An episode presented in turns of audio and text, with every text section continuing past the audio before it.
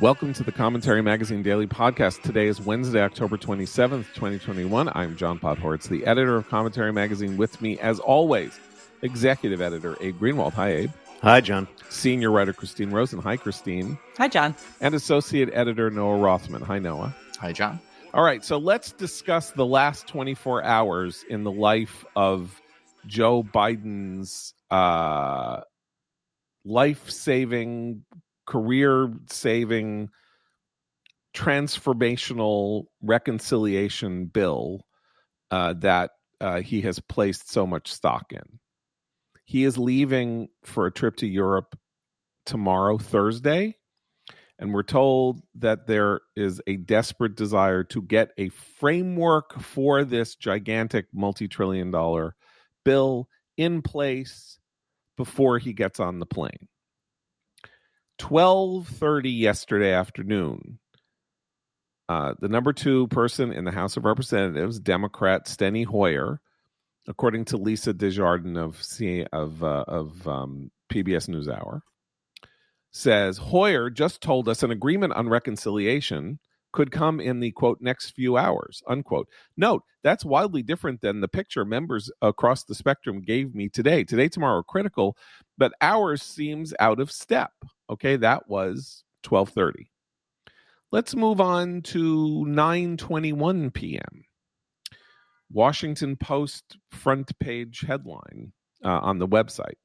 Two days before the president's planned trip, talks continued between Democrats warring moderate and liberal factions on roughly $3 trillion in new economic spending initiatives, unquote. If you read between the lines here, we know that the hard infrastructure bill, which is one of the two things that's being discussed here, and that passed the Senate with a veto proof majority and is waiting on the House to act, is a trillion dollars. So from this, we can glean, if it's roughly $3 trillion in spending, that the budget reconciliation package that Biden is now working on costs $2 trillion. So this headline is a bizarre headline because if it's $2 trillion, it's dead. Joe Manchin has said, wrote op ed, said it in March, has keep, kept saying it. It's a trillion and a half, or he's not supporting it. Now you can see how a person who says that might move up some to a trillion seven. But uh, t- two trillion from a trillion five is a 33% increase. And he's going to say no because he doesn't want the bill at all, obviously. And he's looking for a way to say no in the way that makes him look as, as, as comfortable as possible. He's in a state that Trump won by 40 points and all of that. He doesn't want to vote for it. Neither does, uh, neither does Senator Sinema of, of Arizona. So he is being the hard ass. Meanwhile, you know, everybody in the in the press is like, hey, look, hey, squirreling with these two new taxes, the billionaire tax and the corporate minimum tax. Yay, this is great. There's going to be a corporate minimum tax and a billionaire tax. Well, the billionaire tax isn't going to go. Nobody likes it. The, ha- the head of the House Ways and Means Committee says it's not workable. It's unconstitutional. Corporate minimum tax is there. Kyrsten Sinema supports it so she supports it, but Manchin's against it. So it doesn't matter because remember, Democrats can't lose a single Democratic vote in the Senate. Everything is dead if they lose a single Democratic vote in the Senate. But this gave reporters and everybody something new to talk about, which are these two tax provisions in the bill. It doesn't matter because Manchin's against Flip one, bill. Sinema's against the other. Right. And then let's go on to this morning. Punchbowl newsletter. Punchbowl is one of these new newsletter publications uh, staffed by reporters uh, from Politico and stuff uh, who are now trying to you know make a make a buck off the Substack newsletter revolution. So they do a daily newsletter written by uh, Jake Jake Sherman, John Bresnahan, Anna Palmer. Happy Wednesday. Let's be blunt. Democrats aren't close to a framework agreement on their massive reconciliation package. We've heard Biden, Pelosi, and Schumer talk about great progress, but our reporting and the available public evidence doesn't match these sunny claims. Biden hoped to have that framework deal in place before he leaves for Rome on Thursday, but without a big tra- turnaround in the next 24 hours, that's not going to happen. Now I want to praise my my colleagues here because um, uh, we have um, uh, Noah Noah pointing out that um, the next headline we're going to see here is Republicans pounce on Democratic challenges. Eventually, somehow, this has got to be the Republicans' fault for pouncing on the fact that Democrats are so. Here we are. We're not Republican. You know, we're not Republican officials and Republican Party operatives, but we're pouncing. My pouncing is this: What the hell is going on? what? There is no bill. There is no bill. It's not going to pass they set this deadline of October 31st. Apparently, which is of course hilarious. Apparently, one of the reasons that that deadline was in place is that some of the transportation spending that will be that that is stuffed into the infrastructure bill, the current transportation spending runs out unless that bill is signed.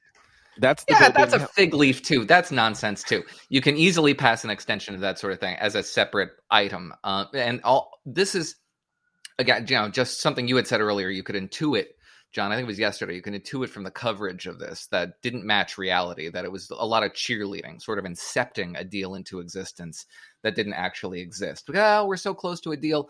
And uh, Senator, Oregon Senator Jeff Merkley today um, said the following to NBC News quote, there are just huge pieces of this that are not nailed down. So each time I hear, well, it's almost done, I don't know what the hell these people are talking about. The, the tone of exasperation just leaps out of the text at you and it makes a lot of sense because uh, anybody who's observing this thing even from a, a, remove like ours can see that this is is going to fail. And it's going to fail in the precise same way that it failed last time. They had a self-set deadline. The progressives mostly uh, imposed a self-set deadline on this process in order to couple the infrastructure bill that passed resoundingly through the senate with this non existent reconciliation bill full of spiritual, metaphysical items of social infrastructure. And that was never going to happen. It didn't happen in October. They set another self set deadline, which all of a sudden now corresponds with Joe Biden's trip to, to Europe. That wasn't even on the radar a month ago. And all of a sudden it's become this, this focal point, which is nonsense. The deadline that we all understand to be approaching rapidly is November 2nd.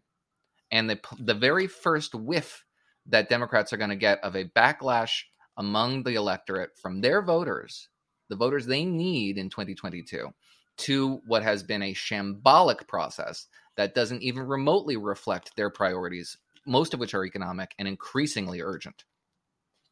I just don't understand why the Democrats haven't yet learned that everything that they've been about since Biden took office is dashed expectations. So why they continually raise expectations. And I don't, I don't just mean, I mean, it's, it's one thing to, you know, you, to be positive, but um, they've been Baghdad bobbing this entire process again and again. You have Nancy Pelosi out there talking about how they're on the verge of something transformative. There was a time, the first time this failed, uh, when, when around when there was no deal, where Democrats had a better message. They were saying briefly things like, look, the timeline isn't what's important. We don't have to get this done today. We don't have to get this done this week. The important thing is that we're making uh, good and proper change for the majority of American people, and and and we will get there. That's a much better message. This just reveals how incompetent and untrustworthy they are throughout every step of this. But the but the hype, all the all the boosterish talk does uh, helpfully obfuscate. At least I think they think it's doing this. We we see it, and I think a lot uh, increasingly the American public are seeing it. It helps to obfuscate just how um, uh, fractured their own coalition is. The progressives are really putting pressure on them, and Pelosi and Schumer have not figured out how to handle that that force. And rather than kind of deal with that in the open. They're keeping all of that internal stuff internal. Meanwhile, they can't get anything done. Um, I'm reminded of Dick Morris and Fox News, and when Dick Morris uh, was sort of uh, had moved from being an analyst, uh, a, a political consultant analyst, to being kind of like a rah rah, you know, mailing list guy going on TV talking about how Mitt Romney was going to win and Mitt Romney was going to win, he was going to win. And then a week after the election, he said, I knew Mitt Romney wasn't going to win, but I just thought it was important to keep everybody's spirits up. And that kind of ended his career as a pundit because once he said, Well, I knew something, there was something I, I believed to be true, and I was actually lying about it.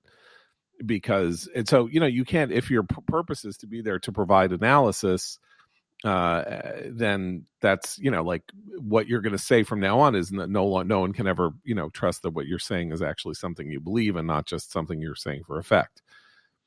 Well, Pelosi and Hoyer and these people seem to believe that their the, their role and they're they're not Dick Morris, they're not pundits com, com, commenting on TV. They're running a political party and political you know uh, political organizations is to keep everybody's spirits up.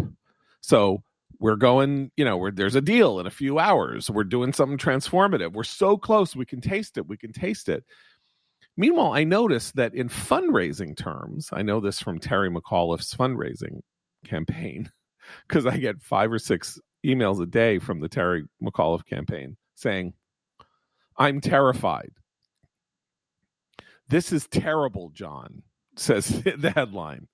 I'm begging you. I can't believe what I'm seeing. So, on the one hand, you have this rallying cry of, we're almost there.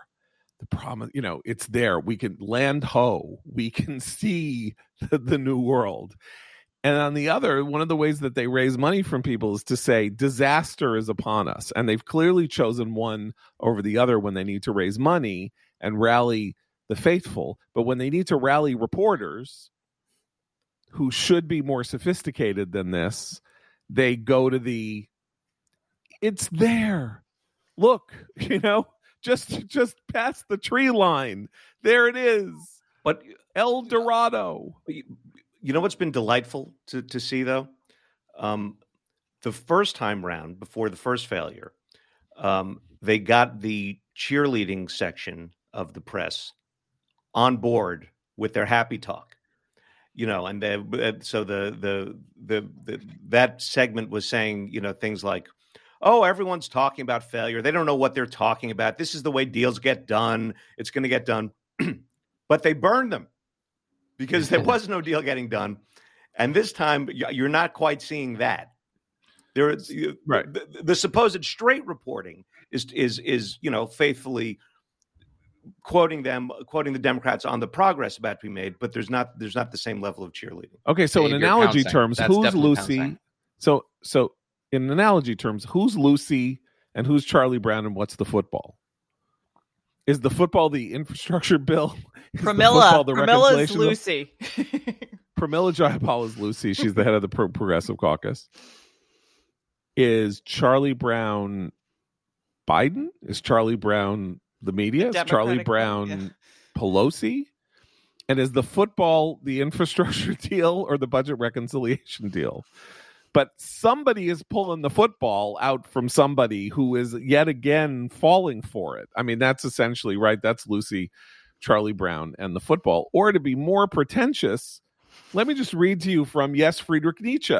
Because ultimately, since this exact same thing happened two months ago, and unless there is this miracle over the next two days and something actually gets done, which is really hard to believe. But, you know, again, people will be able to use this podcast in the future uh, if a deal is struck as, you know, exhibit A in our blindness and in, in, inability to see the brilliance of what's going on behind the scenes. But Nietzsche, in his book, The Gay Science, um, you know, spelled out the idea of eternal recurrence or the eternal return, you know, which is the idea that everything that has ever happened happened before and will happen again simply by sort of the laws of eternity.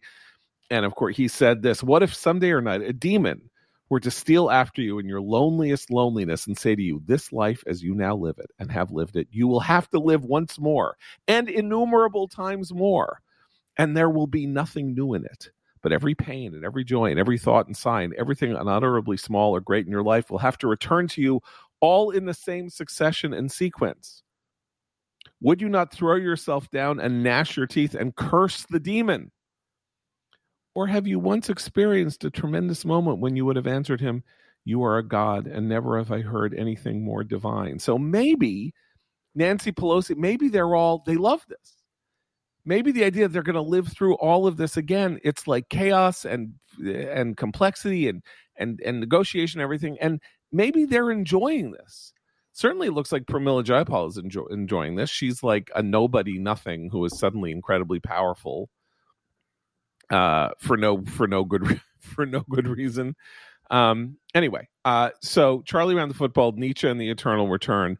This is where we are. We had this conversation two months ago. We're having it again, and you know what? Maybe we'll have it again because they'll table no, it. No, I don't. I don't Okay. think we will, and here's why. Um, I really do think this is the last bite at the apple, in part because you mentioned the um, Virginia governor's race, and there is a, a better way. I mean, fundraising, overwrought fundraising solicitations aside, that's just sort of a way you get engagement to be like, we're going to lose unless you contribute a a hundred dollars by the deadline. That's just sort of tried and true best practices. What we saw last night at a rally for Terry McAuliffe, the closing rally for Terry McAuliffe's campaign, in which President Joe Biden attended, uh, was to me a, a, a, air raid siren that was just a deafening signal of how terrified the Democrats are that they're going to lose this race and all the momentum behind this presidency. Um, Terry McAuliffe was out there implying or being very explicit that his opponent, uh, Glenn Youngkin, is a racist, is a book banner, uh, hates Toni Morrison. We talked about this yesterday. Hates black people. Hey, he's he's trying to impose culture wars on the schools by noticing that culture wars are being imposed on the schools. And Joe Biden's out there echoing these sentiments, saying very explicitly that the January 6 rioters are no different from Glenn Youngkin. They share a very similar intellectual uh, uh, uh, intellectual affinity, and that he is desperately goading Donald Trump into the race, saying, "Where is Donald Trump? Why isn't Donald Trump commenting on this race? Why can't we get Donald Trump on the record about this race?" They're desperate for Trump to reinsert himself into politics and to be relevant again, which he's apparently not, according to these solicitations. If he were, they wouldn't have to make them. Uh, this, to me, indicates that they know they're they're down, that they think they're going to lose. And if the deadline for passing this thing is October 31, not because Joe Biden is getting on a plane, but because they think the backlash against democratic governance is going to be such that the psychological effects will all but freeze negotiations over any sort of sweeping, transformative social compact, you know, legislation. Um, that the clock is ticking down and they're behind the eight ball, and they know it. This is the last opportunity they have to get something really transformative done. They've been talking themselves up into a froth since the special elections in Georgia that they have this mandate. They need to use it now while they can. They're going to fail in that charge and they won't get another shot. The only people happy about that are progressives because they have nothing to lose. They're not up against the wall in, in November of next year. All the moderates are, and the majorities are, and the president is. They have something to lose. But the progressive caucus doesn't want a half a loaf, and they don't. They don't have to sacrifice anything. They'll be more prominent in the minority. Well, um, Nancy Pelosi, according to Punchbowl News, was in Virginia also last night and raised eight hundred thousand dollars for Terry McAuliffe. So what?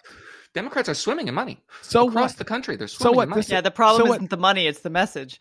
You can't turn on the TV in Virginia. You haven't been able to turn on the TV in Virginia. I don't even know what they're going to spend it on. Every commercial time, every commercial slot is eaten up. Every every you know every web ad, every you know optimized schmagegi uh, that you can pay for is already paid for.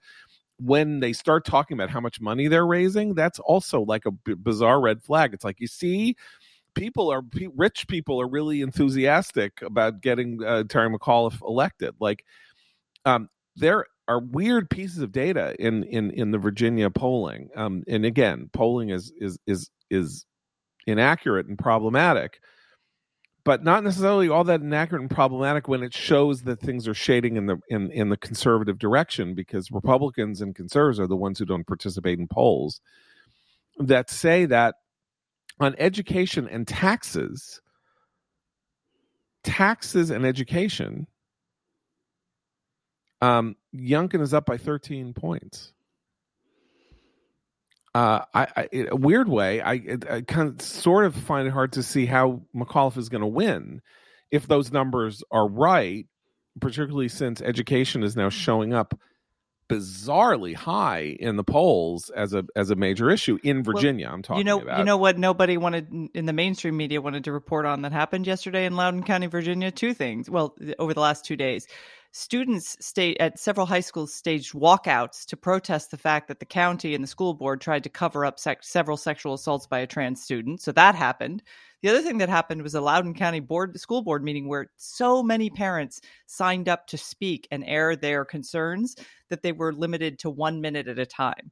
So that's what's not being reported. So it doesn't really matter how much money Terry McAuliffe throws at a television screen for commercials. That's what he's avoiding addressing. And they were dismissive of those parents concerned and brought Barack Obama in to say it was a trumped up culture war made up by Fox News. They are in denial about what's going on, particularly with the education issue. Um, let I mean, me uh, go ahead. If you fast forward and uh, there will have been no deal and uh, McAuliffe loses, um, the Democrats will be in desperate, desperate need to regroup. I mean, to really, to really sort of go at things in an entirely different way. And I don't see how they can because of the pressure from progressives.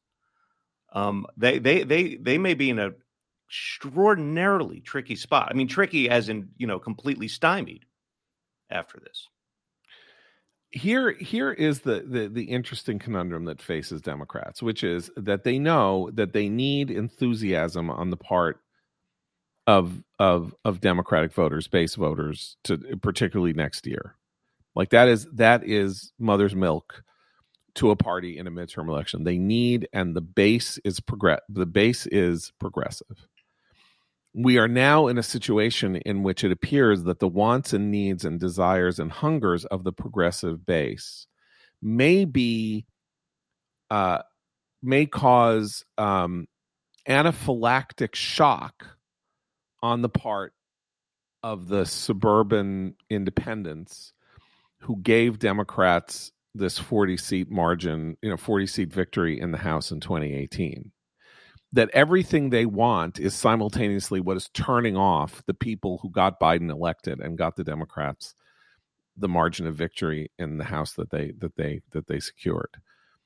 That is a real problem um, because if they can't figure out a way to harmonize the desires of the Democratic base without turning off the non-Democrats that they need to push them over the top, they're facing Armageddon. Um, I mean, I don't know. It, it's it's hard when you look at the composition of these things to see that kind of Armageddon. But it let's say Youngkin wins by a point. That's an eleven point shift. Biden won the state by ten a year earlier. If if if Youngkin loses by one, that will be a nine point shift. They're already it's already visible. CRT and trans stuff is the thing and uh, particularly in relation to kids in schools and all that is the thing that has been that has been propelling the Youngkin campaign to this tide race. And could, can I just say something about a, another form of denial? And Biden is is the perfect example of this, and it's actually both both as a matter of bringing more uh, uh, cooling down the tone and rhetoric of of how we have uh, elections and debates about issues and ideas. It was it's the exact opposite. So last night when he went over to Arlington to to stump for McAuliffe, he said.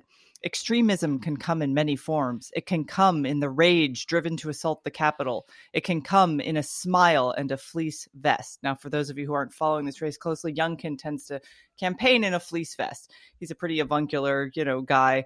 So this idea, he's equating, you know, the, the people who attacked the Capitol on January 6th, he's equating Youngkin with them. He's constantly trying to get provoke Trump into responsiveness.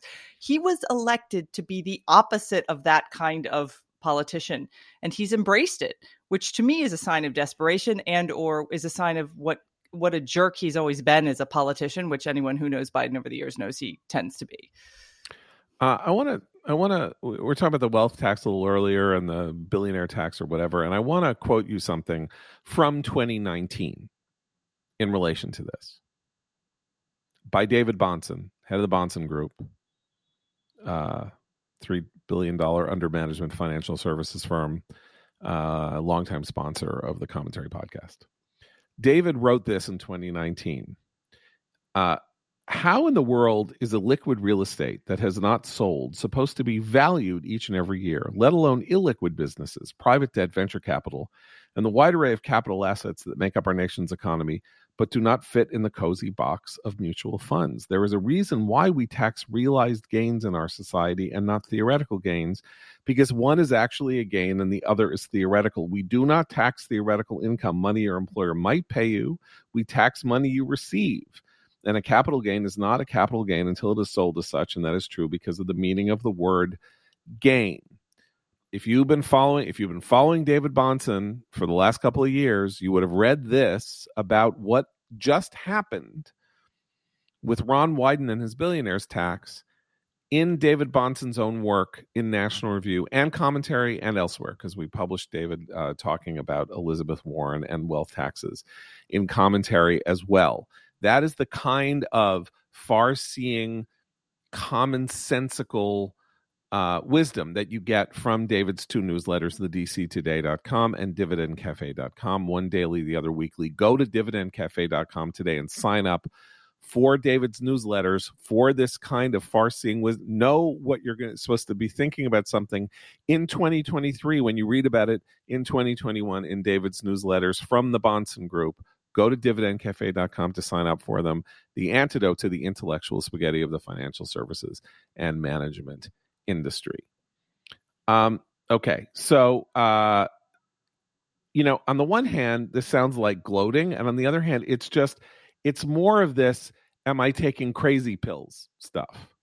I'll give you another example of I am taking crazy pills. So there is this, you know, story about this uh, rape in a girl's ba- you know or sexual assault whatever uh, uh, in a girl's bathroom in Loudoun County and how the school board uh, or the school superintendent said we we have no report of any sexual assaults in bathrooms saying it knowing that there's there had been a report of this. A judge has essentially found that it happened.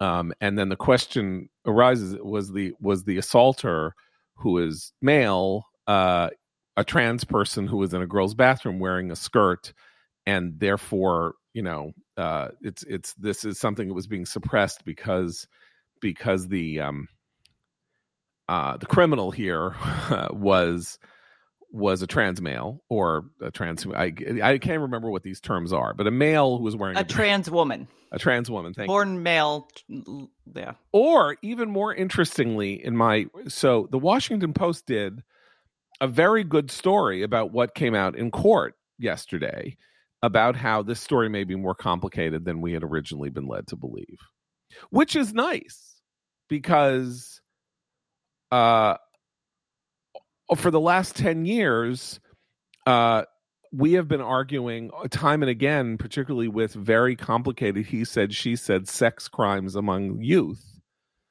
um, that this predilection not to not to give the accused the benefit of the doubt has led to a lot of incredibly unjust behaviors, particularly on the part of colleges and the like, and that often these stories are more complicated. And it turns out this story is more complicated, except for this one detail, which is the assaulter in question one of the reasons that when they passed the first transgender bathroom law, which I think was in North Carolina, that people said they didn't want this in schools was precisely the idea that predatory males would somehow use the this as a kind of loophole to allow them access to places where girls do things in private and what they would do would therefore be perfectly acceptable because you wouldn't be able to question why they were in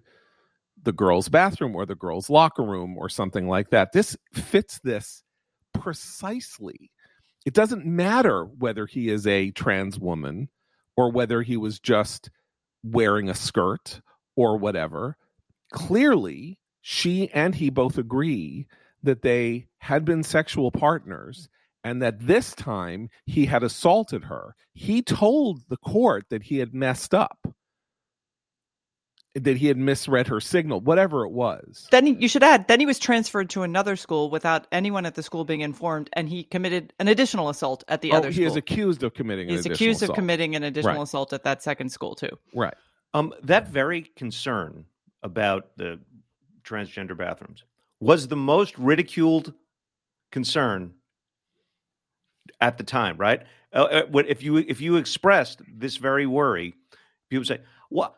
Why on earth are we arguing about who gets to use what bathroom? Who cares about what, where people go to the bathroom? Oh, give me a break." Well, and and the other reason it, people wanted to just poo poo that, as you say, Abe, which they do, and they still do, even with regard to like whether whether trans women should be allowed in women's prisons. I mean, they, these are actually real issues uh, for the for the some of the most vulnerable populations that that we have in this country. But the re- the danger is the trans woman in the girls' bathroom. There's there's really not been, as far as I know, documented cases or accusations of assault of a trans man in a man's bathroom. So that there again, this speaks to the actual biological differences between the sexes and the the differences in the rates of assault by one sex against the other, which is something nobody also wants to weirdly because when it comes to campus, you know, rape culture, feminists will talk about that ad nauseum. But once it gets more complicated and in this venue, then suddenly sex differences can't matter.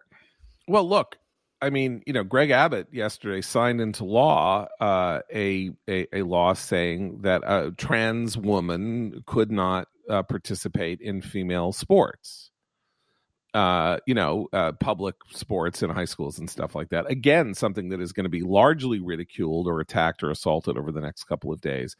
But when you're talking about what resonates with ordinary people, these two things resonate with ordinary people much more than the idea of uh, resonate much more and have much more political impact than people realize. Because I think even conservatives who are, you know, horrified by by trans ideology or something like that can can experience maybe even more a, a, a, kind of pained compassion for the tortured nature of people who have gone to these lengths or these extremes because they are so in, uncomfortable with themselves and their own bodies that they want to change their identities in the most radical possible way possible and that that is something that encourages or causes compassion and worry and fear and upset and a desire not to be mean to people who are in the minds of such people being as cruel to themselves as they could ever possibly be and no one needs to pile on in that case. We're talking here about the question of whether there is a situationally unethical or barbaric thing that can happen when you open this door.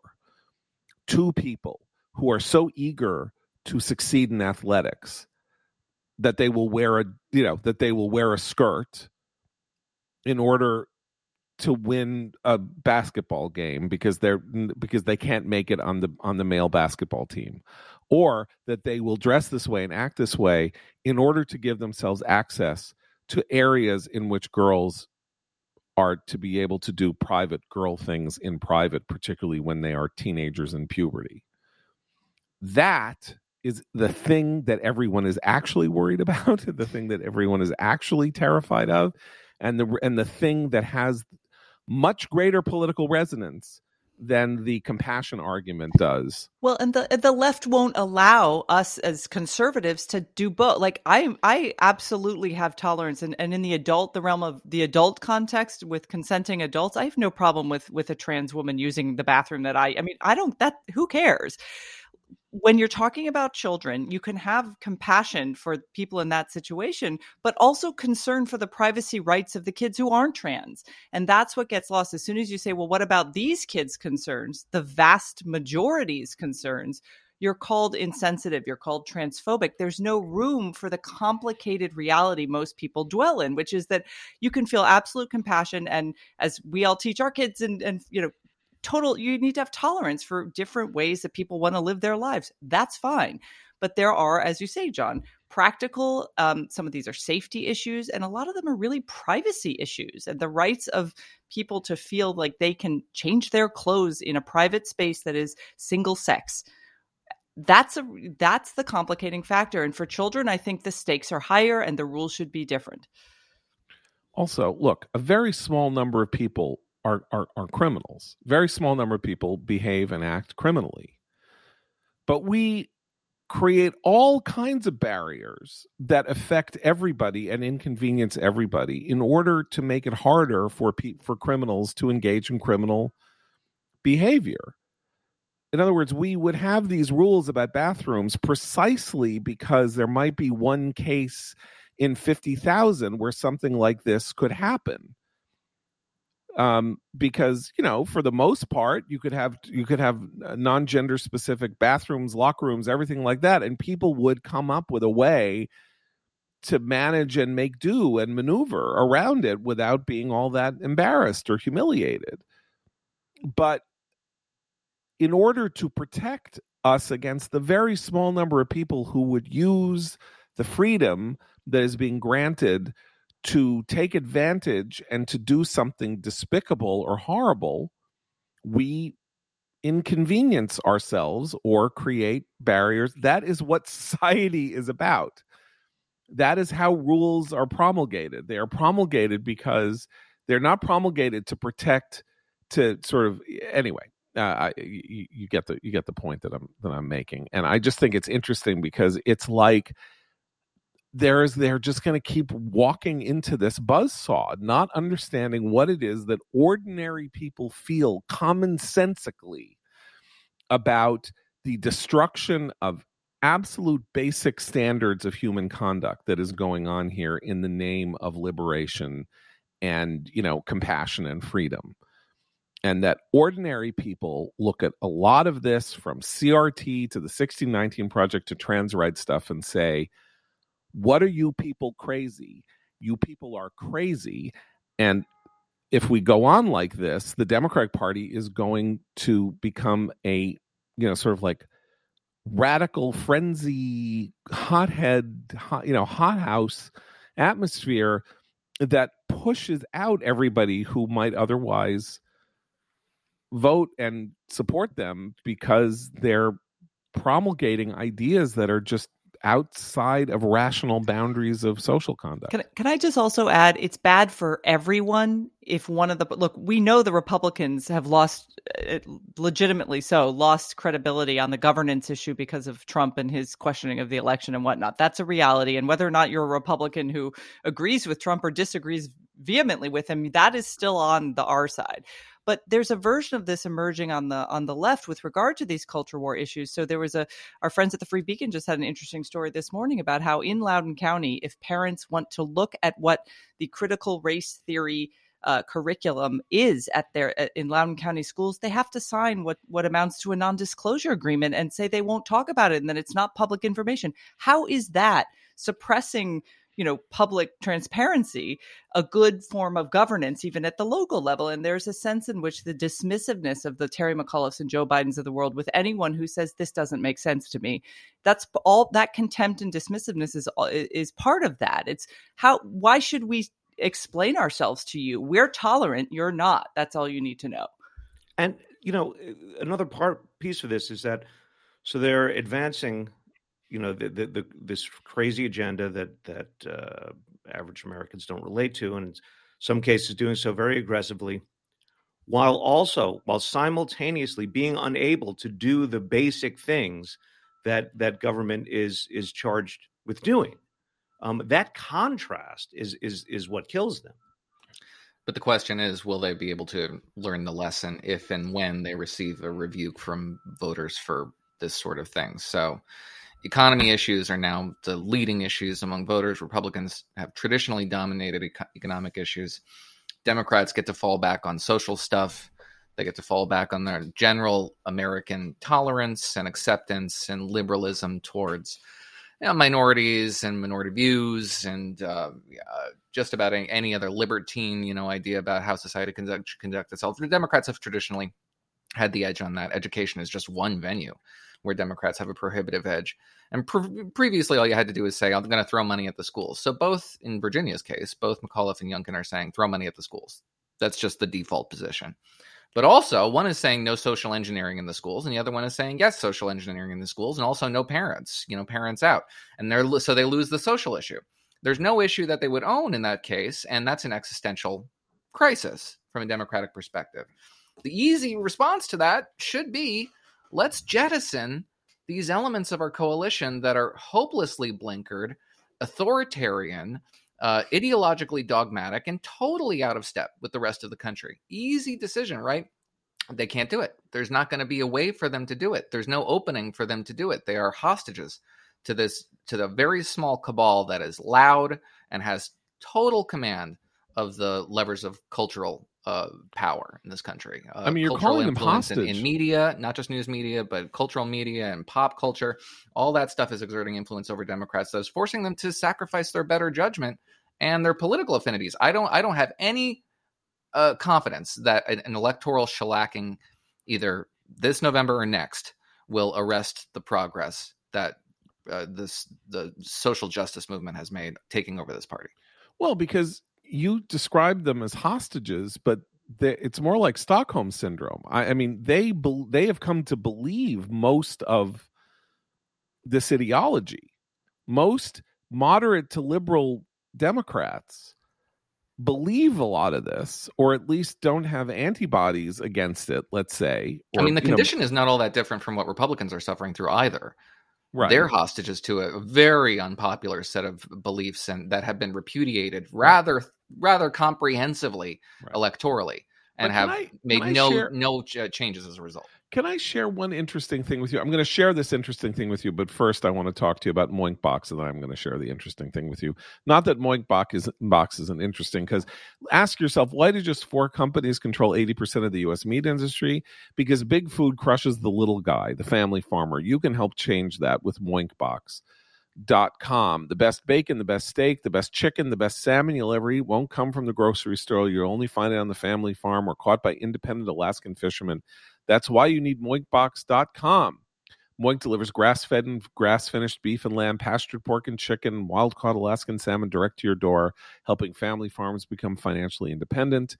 Outside of big agriculture, their animals are raised outdoors, their fish swim wild in the ocean, and Moink meat is free of antibiotics, hormones, sugar, and all the other junk you find prepackaged in the mid aisle. Sign up at moinkbox.com slash commentary to get a year of bacon for free and then pick what meats you want delivered with your first box. Change what you get each month. Cancel anytime. Moinkbox was founded by an eighth generation farmer who was featured on Shark Tank. Host Kevin O'Leary said it's the best bacon he's ever tasted. And Jamie Siminoff, creator of the Ring Video Doorbell, invested in Moink. So join the Moink movement today. Go to moinkbox.com slash commentary right now. And listeners to the show get free bacon for a year. That's one year of the best bacon you'll ever taste but for a limited time, spelled M O I N K box.com slash commentary. That's moinkbox.com slash commentary. So now we hear how Republicans uh, no longer believe that elections are fair, right? Republicans don't believe elections are fair. In polls, they all say that the election was unjust, unjustly veb, everything is terrible. Elections aren't fair. Okay. So I'm I'm now looking for this. Okay, this is from the latest morning consult poll. Nearly seven in ten GOP voters don't believe the 2020 election was free and fair or have little or no trust in the US election system, while 49% doubt that next year's midterms will be free and fair. These election skeptical Republicans are more likely than their comparatively trusting counterparts to be enthusiastic about voting in 2022. 36% of Republicans who say 2022 won't be fair are nonetheless extremely motivated to vote next year, compared with 24% of Republicans expecting a fair shake who said the same. GOP voters who said 2020 wasn't free or fair are more than twice as likely as GOP voters who say it was to voice extreme enthusiasm about voting next year. 37% versus 15%. So, you know what I think? I actually think they they don't think that the election wasn't fair. They It's the that the Stacey Abrams playbook. Yeah. Right. But Yeah. they think that the culture surrounding the election was not fair. Trump's coverage wasn't fair. The media aren't fair. You know, they hampered him. They have they hamstrung him. They did all this. They did all that. And so the election's not fair, and elections are not fair. But guess what they want to do? They want to go vote to vote the bastards out who came in last time. It's also a pursuit of a foolish consistency on our parts to expect anything uh, like a, a coherent ideology from most voters. Uh, it's just the, the, truth, you know. Right. We're very a narrow, a narrow selection of the country is consistent and principled and ideological. But you know, if you read the sort of never the never Trump wing, it's like you know our democracy is under assault. It's unbelievable. All these people think the 2020 election wasn't fair. This is horrible. They're terrible. They don't believe in our democracy. They're going to have incredibly high turnout. The very people who say, why would they turn out if they think that elections are st- are being are, are being stolen? what they can't steal an election that's even more lopsided? Sure they can. According according to according to the people who say that the election isn't fair biden didn't get 81 million votes. That obviously couldn't have happened. He didn't have enough lawn signs. And people weren't coming you know the, he didn't have boat rallies like trump had and all of that i just think basically that when pollsters ask republicans questions about whether or not things are fair republicans say and particularly trump republicans say they're not fair. Everything is everything is arrayed against us. But that doesn't mean that given an opportunity to use the levers of power available to ordinary people and the most available lever of power and this is going to happen in school board elections that ordinarily have 3 and 4 and 5% turnout by the way you know you're going to you're going to see this rush to school boards they're going to get taken over all over the country because school board elections often take place like on a cold day in January when no one is supposed to vote in order to ensure mm-hmm. that they are controlled by a small cabal of people. And suddenly, you know, it's going to take 17 different, you know, it's going to take 17 votes to win control of a school board that, you know, because only 16 people voted before. And this is going to happen everywhere. So far from this being the lesson of 2020 being give up, there's no point because they're going to steal everything these people are all becoming incredibly motivated populist voters. Well, and I'm sorry, but I, I know I, I, I dislike I dislike uh, Stacey Abrams as a political figure, but it's really important to keep reminding people this is not just a Republican tendency, and it's not just Stacey Abrams claiming she still was unfairly cheated out of an election and, and demanding you know uh, fewer fewer uh, barriers to entry to vote in Georgia. It's you know Joe Biden endorsed that idea. Hillary Clinton endorsed the idea that she was robbed of the election. Terry McAuliffe recently endorsed this idea that she's the rightful governor of Georgia. So that, and again, it's a tactic. They they're they're using it to try to get people angry and to the polls to to vote for what they want them to vote for. It's now you know the the Trump the Trump side is has a more intense devotion to you know untruth on this score, but it's it's something that is is I think become a, a, narrative on the left about the right that's going to make it very difficult when more and more of their figures on the left start using this for their own benefit. It's a tribal signifier, and it has been a Democratic tribal sig- signifier since this century. I think the last legitimate presidential election that Democrats think they lost was 1988. Um, and Terry McAuliffe actually said the 2004 election was was plagued uh, by problems like these. But this is also why it was so foolish for Donald Trump to endorse himself as the spoiler. Again, we talked about this earlier. All his allies were saying, no, no, no, no, no. Donald Trump didn't cause Republicans to lose the Senate in Georgia when he absolutely did, because that would have been made him responsible for all the woes that followed Republicans in the minority, uh, in their minority uh, status. But then he went out and said, look, I can, I have total control over these voters. I can determine whether they show up. I can determine whether they don't. And if you don't accede to my will, you will suffer at the polls, Republicans. This is what he did the other day in a in a press release. It was incredibly foolish because anybody could see that he wasn't the determining factor in this election or the next election. That he's not irrelevant, but certainly not the most dominant figure to the point where Democrats are now summoning him like Candyman, saying his name three times in front of the mirror, just attempting him to get get get the specter to reappear. He's he's cre- responsible for his own irrelevance because all this sort of thing is just something you say. You don't actually believe it, right? I just think what's more what's most important about this is that the the the lesson, the logical lesson of there's no point Democrats steal every election is apathy. Apathy, surrender. I'm just going to go do the, you know, Benedict option and live, you know, among my own people and buy guns and buy cans of food and wait till you know wait till the you know wait till the army of of of, uh, of, of, trans women comes to take my children away and all of that right but that well, it's also violent there but there are also people who see those circumstances and say, "I have to fight that, and Right, I okay. have to march I, on the Capitol." I agree, but mean, I'm saying if if if the if these polls measure anything, what they measure is a discontinuity. No one is telling them that they need to go out and vote. They are telling pollsters they are going to go out to vote. That's what enthusiasm numbers are about.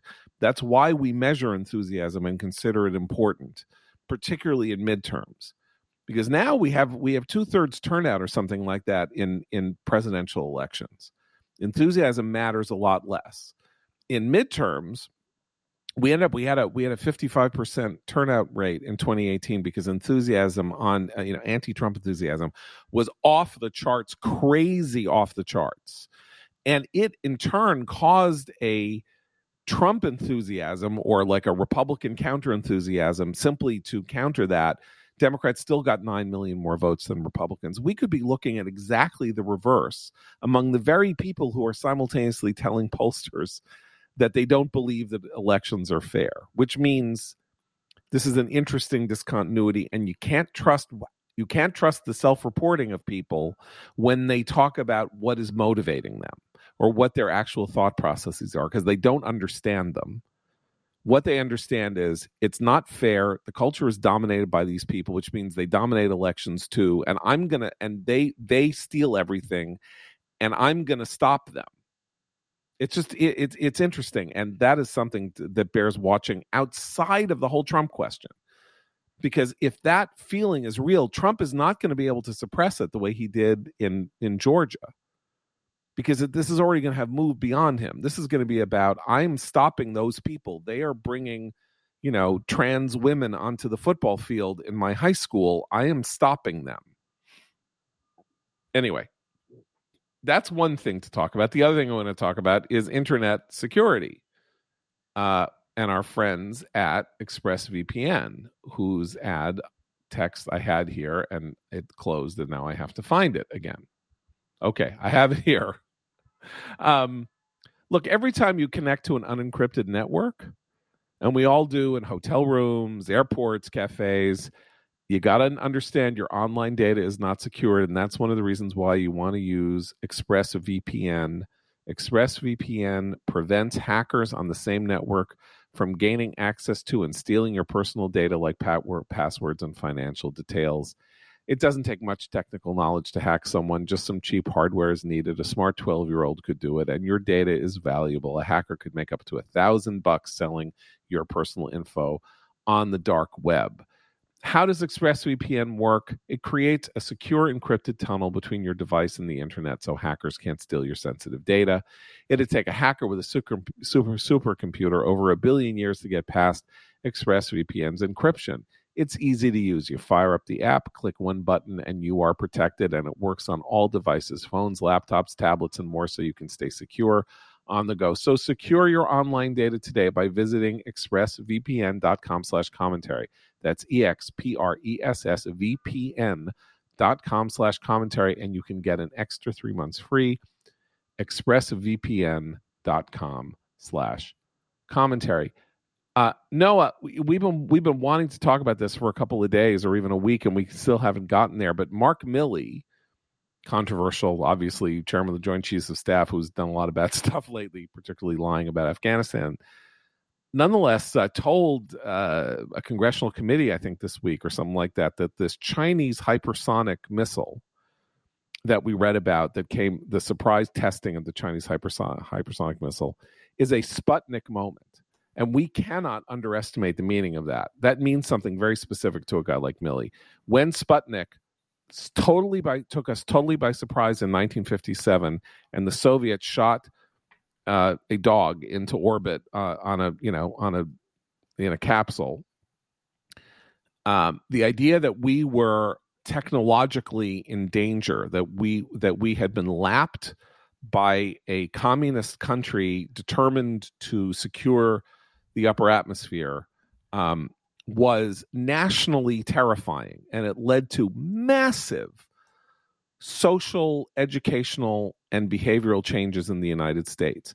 The quota system at colleges, particularly elite colleges, collapsed almost instantly. Uh, the amount of federal spending on aerospace, on education in aerospace, space studies, Russian and other things was increased dramatically. And of course, two three years later, we not only started the Apollo program, but but John F. Kennedy announced that we would send a man to the moon at, by the end of the decade and return him safely to Earth. And from that point forward, through Star Wars and everything else, the ending of the Soviet Union was written in part by our response to Sputnik. I am not seeing, and and by the way, this was also we none of us lived through this, and I, I was born four years after Sputnik, and you guys were born fifty years after Sputnik, but um, you know, so I didn't live through it, but it was a national frenzy terror situation, uh, right. bipartisan. Uh, Lyndon Johnson was one of the leaders as the Senate Majority Leader. Eisenhower was serious. Everybody, everybody was serious about this. I don't see anything like uh, we barely see a headline about the hypersonic missile. Well, we that's not entirely true. We did, and most of the apoplexy was on the part of conservatives and on the right. Um, Milley's quote is a little more qualified than the headline suggests. He didn't say is. He said maybe or could be interpreted as a Sputnik moment because he's sort of a jellyfish.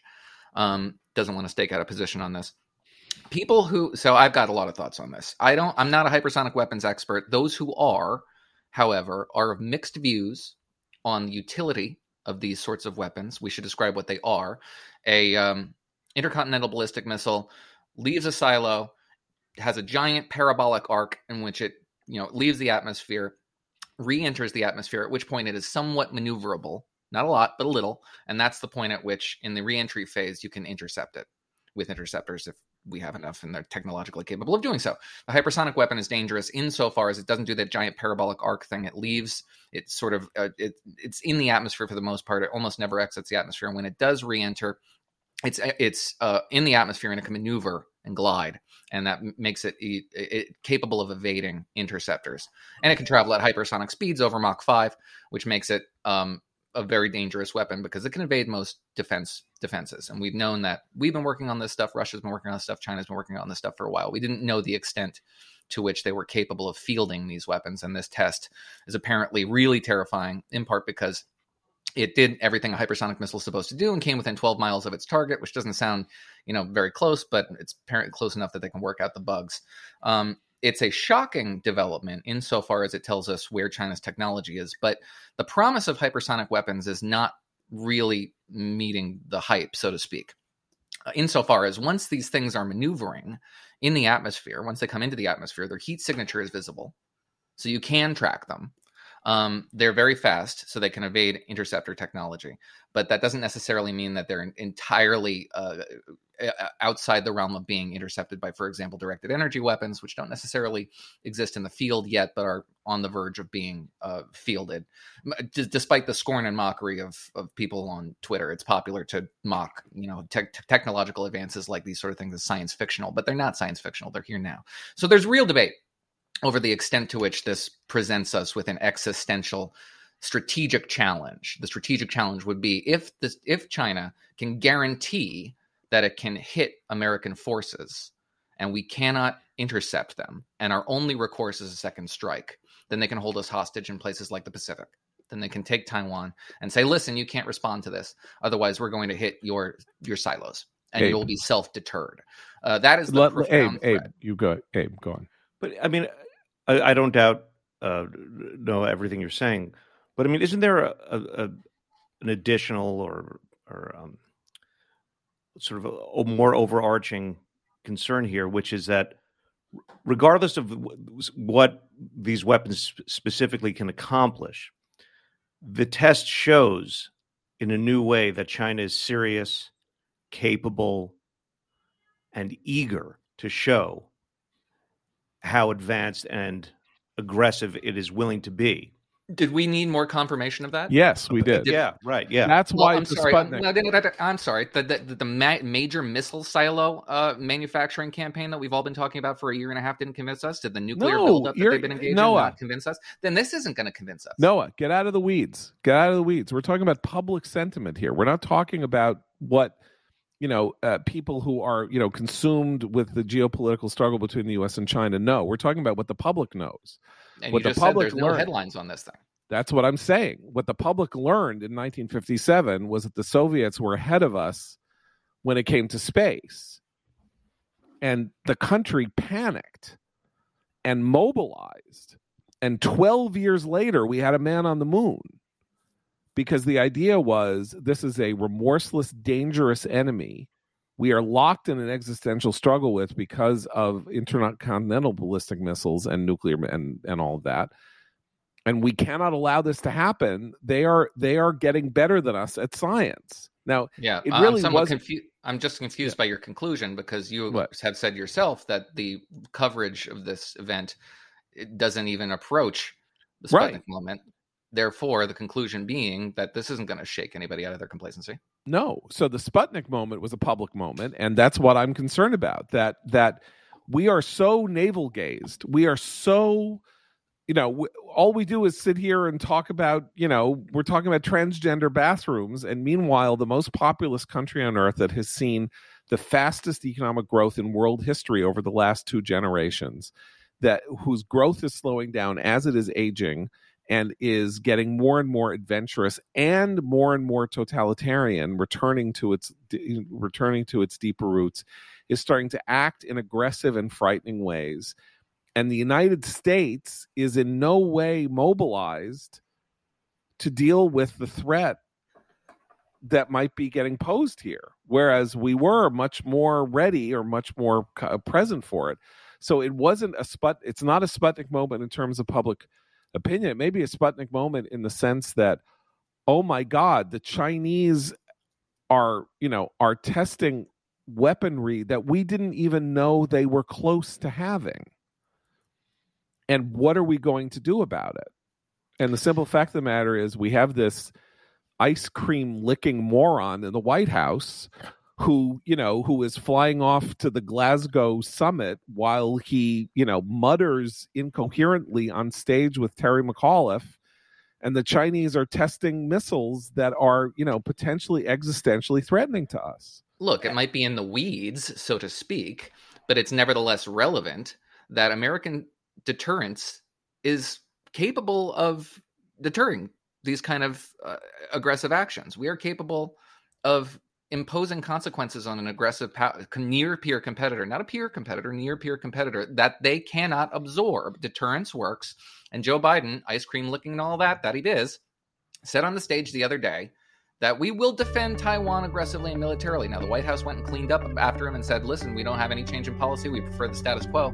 But he went out and said, listen, in effect, we will go to war to defend Taiwan's uh, independence. yeah but he didn't mean it. So i don't know what the hell is going on there. And we actually have to we have to uh, we have to end now. Uh time's up. So we will take up more of this tomorrow. For abe christine and noah i'm john podhoretz keep the candle burning